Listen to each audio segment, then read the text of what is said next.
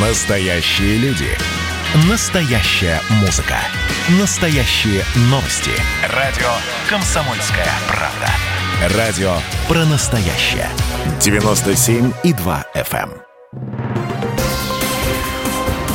Союзное государство. Картина недели. Здравствуйте, я Екатерина Шевцова. Это «Картина недели». В ней я рассказываю о том, что произошло важно в союзном государстве. Союзные СМИ будут развивать, кто получит новые возможности. Всебелорусскому форуму быть, когда он пройдет. Владимир Путин высказался о будущем союзного договора. О главных событиях в союзном государстве прямо сейчас. Главное за неделю. Президент России отметил, что союзное строительство позитивно влияет на развитие наших стран. Договор о союзном государстве не нуждается в изменении. Об этом Владимир Путин заявил на инвестиционном форуме «Россия зовет». В договоре о создании союзного государства все предусмотрено. Мы не считаем, что нужно туда что-то вносить дополнительно. Президент отметил, что значительная часть положений договора, например, о социальных гарантиях, рынке труда, возможностях передвижения, уже реализована. Но в социальной сфере мы прошли достаточно большой совместный путь, и, на мой взгляд, это достаточно позитивно отражается на развитии наших стран. Президент России считает, что политические проблемы, возникающие при строительстве союзного государства, необходимо решать, исходя из нынешней реальности, но не стоит принимать скоропалительных решений. Мы ничего не форсируем и будем исходить из реальных потребностей сегодняшнего дня и целесообразности реализации тех или других шагов. Если будет что-то делаться исключительно на добровольной основе с нашей, со стороны наших белорусских друзей и партнеров, исходя из того, как обе стороны оценивают свои национальные интересы в той или другой сфере. Российский президент оценил предложение президента Беларуси по конституционной реформе как возможность для диалога с оппозицией.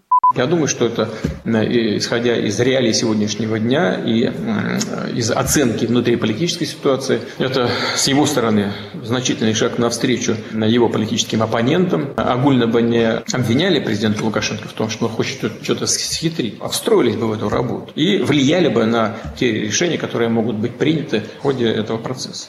Путин в очередной раз подчеркнул, что вопрос о президентских выборах в Беларуси должны решать граждане этой страны и ее руководство.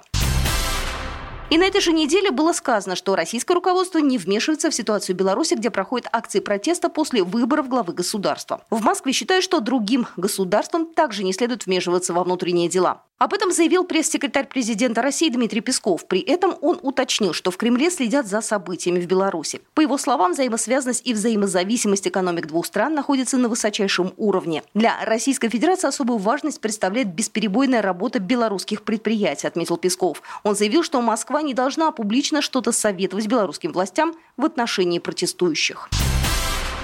Поправки в Конституцию Беларуси обсудят на Всебелорусском народном собрании. Оно должно стать площадкой для реального диалога, где определят стратегию развития страны. Об этом заявил Александр Лукашенко на совещании по подготовке к этому масштабному форуму. Говорил не единожды, еще раз хочу повторить. Все будет так, и Конституция, и вопросы будут решаться, как решит только белорусский народ. Это не пустые слова, это моя клятва. Мы не будем мышкованием заниматься – мы не будем что-то создавать под себя. Нет, люди решат, так и будет. Всебелорусское народное собрание пройдет уже в шестой раз в начале следующего года. Организаторы планируют пригласить людей всех профессий и социальных групп.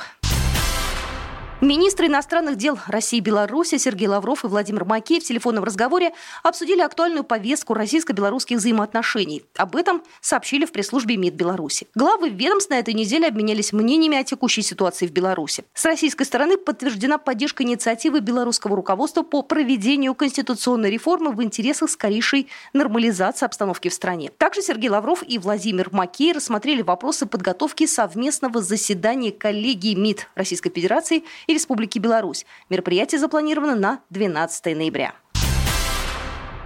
Депутаты, члены комиссии парламентского собрания по безопасности, обороне и борьбе с преступностью оценили реализацию тех направлений развития союзного государства, которые координируют деятельность Министерств ведомств Беларуси и России в сфере миграционной политики, военного сотрудничества, защиты информационных ресурсов, обеспечения общественной безопасности. В ходе заседания парламентарии союзного государства обсудили план совместных мероприятий по обеспечению функционирования региональной группировки войск Республики Беларусь и Российской Федерации. Кроме того, уже разработан проект совершенствования инфраструктуры уголовно-исполнительных учреждений Беларуси и России. Он предусматривает социальное и медицинское обеспечение и улучшение условий содержания несовершеннолетних правонарушителей. Еще одна новость. Из-за пандемии COVID-19 Министерство обороны России отменило военно-патриотическую смену учащихся суворовских военных и кадетских училищ Беларуси и России. Деньги, выделенные на ее проведение в 2020 году, вернут в бюджет союзного государства. Подготовка к смене 2021 года пройдет в плановом порядке. Депутаты парламентского собрания обсудили информационную политику. А, мы столкнулись с войной. И один из инструментов победы в этой войне – информационные средства союзного государства. Этим тезисом начал заседание комиссии парламентского собрания по информационной политике председатель Геннадий Давыдько. Особняком стояла тема социальных сетей. Более подробно об этом рассказал Никита Березин, член комиссии парламентского собрания по информационной политике. Было решено развивать э, потенциал и телевизионных э, каналов, в том числе «Белрос», и интернет-ресурс газеты «Союзная вечи», газеты «Союз Беларусь-Россия». На связи в формате видеоконференции представители Постоянного комитета союзного государства, Министерство информации Беларуси и руководители СМИ союзного государства. Кроме развития информационных процессов, в социальных сетях обсуждается борьба с фейками.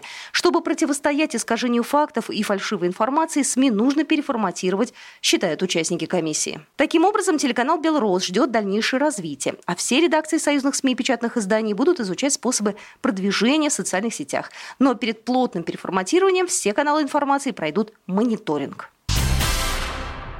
Свыше 200 участников более чем из 100 вузов, в том числе из Германии, Польши, Украины, приняли участие в работе форума союзного государства университетов научно-технологического профиля. Он прошел в Минске.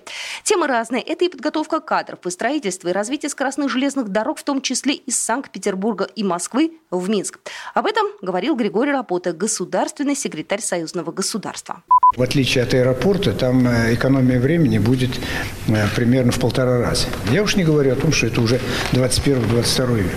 Это и побуждает нас предлагать и всячески работать над тем, чтобы это было реализовано. Также в первый день форума обсуждали перспективы развития Арктики. Сотрудничество России с Беларусью по разработке северных территорий было налажено еще 20 лет назад. Сотрудничество в Арктике – отдельная программа в союзном государстве. О ее реализации участники форума говорили в главном техническом вузе Беларуси. БНТУ уже сто лет готовит высококлассных инженеров, а научное сотрудничество с российскими вузами выгодно и перспективно не только в разрезе развития северных территорий. На форуме участники представили продукты достижений науки в сфере генетики, а также презентовали свои разработки в области сердечно-сосудистой хирургии. Изобретение долговечное и безопасное, так утверждают создатели, преподаватели, студенты студенты Белорусского технического университета. Воплотить идеи им удалось с помощью технопарка. Более подробно об этом рассказал Виталий Гмырак, руководитель стартап-центра «Технопарк БНТУ». Технопарк э, и занимается тем, что выводит молодежные стартапы, научно-технические разработки наших ученых в действующий бизнес, в предприятия, которые работают при нашем университете и бизнес-модели которых взаимосвязаны с нашим университетом. В Институте генетики Белорусской академии наук возлагают большие надежды на совместные проекты союзного государства. Здесь уже реализовали программу ДНК-идентификация. В лабораториях, которые появились по этой программе, по капле биоматериала могут идентифицировать личность. Более подробно об этом рассказал Александр Кильчевский, заместитель председателя Президиума Национальной академии наук Беларуси. Мы можем на основе генетического анализа определить внешность человека, то есть цвет глаз, цвет волос, и, и возможный возраст с точностью где-то до 3-4 лет. Это важно для криминалистов. Кроме того, психоэмоциональный статус человека, кто он там, холерик, сангвиник, там, флегматик. Это важно и для криминалистических целей, и для подбора персонала э, в тех специальностях, которые требуют э, высокой стрессовой нагрузки. А в ближайшее время ученые Беларуси и России запустят программу ДНК-идентификации-2. На этот раз будут создавать лаборатории широкого профиля. Они позволят по геному отличить оригинальный продукт от фальсификата. Еще одна важная новость этой недели. Палата представителей Национального собрания Беларуси ратифицировала соглашение с Россией о взаимном признании виз.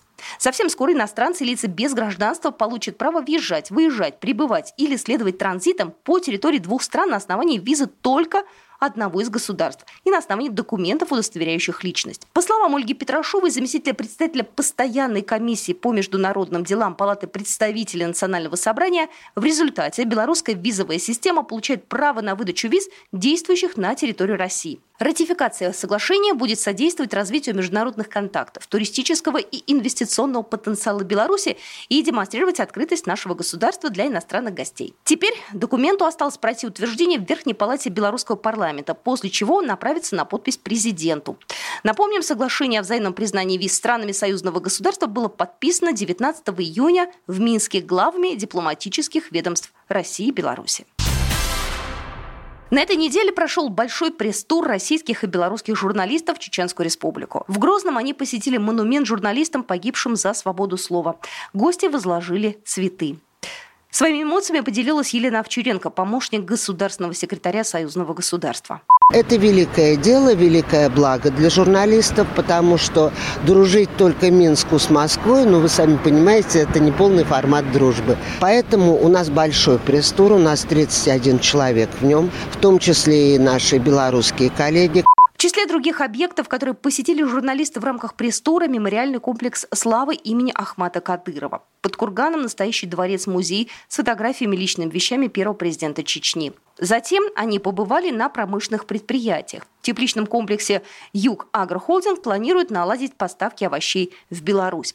Напомню, российско-белорусский пресс-тур в Чеченской Республике проводился в рамках проекта Международного информационного агентства России сегодня» и Постоянного комитета союзного государства при поддержке Министерства информации и печати Чеченской Республики. Вот такие события происходили на этой неделе в жизни союзного государства. С вами была Екатерина Шевцова. Программа произведена по заказу телерадиовещательной организации Союзного государства. Картина недели.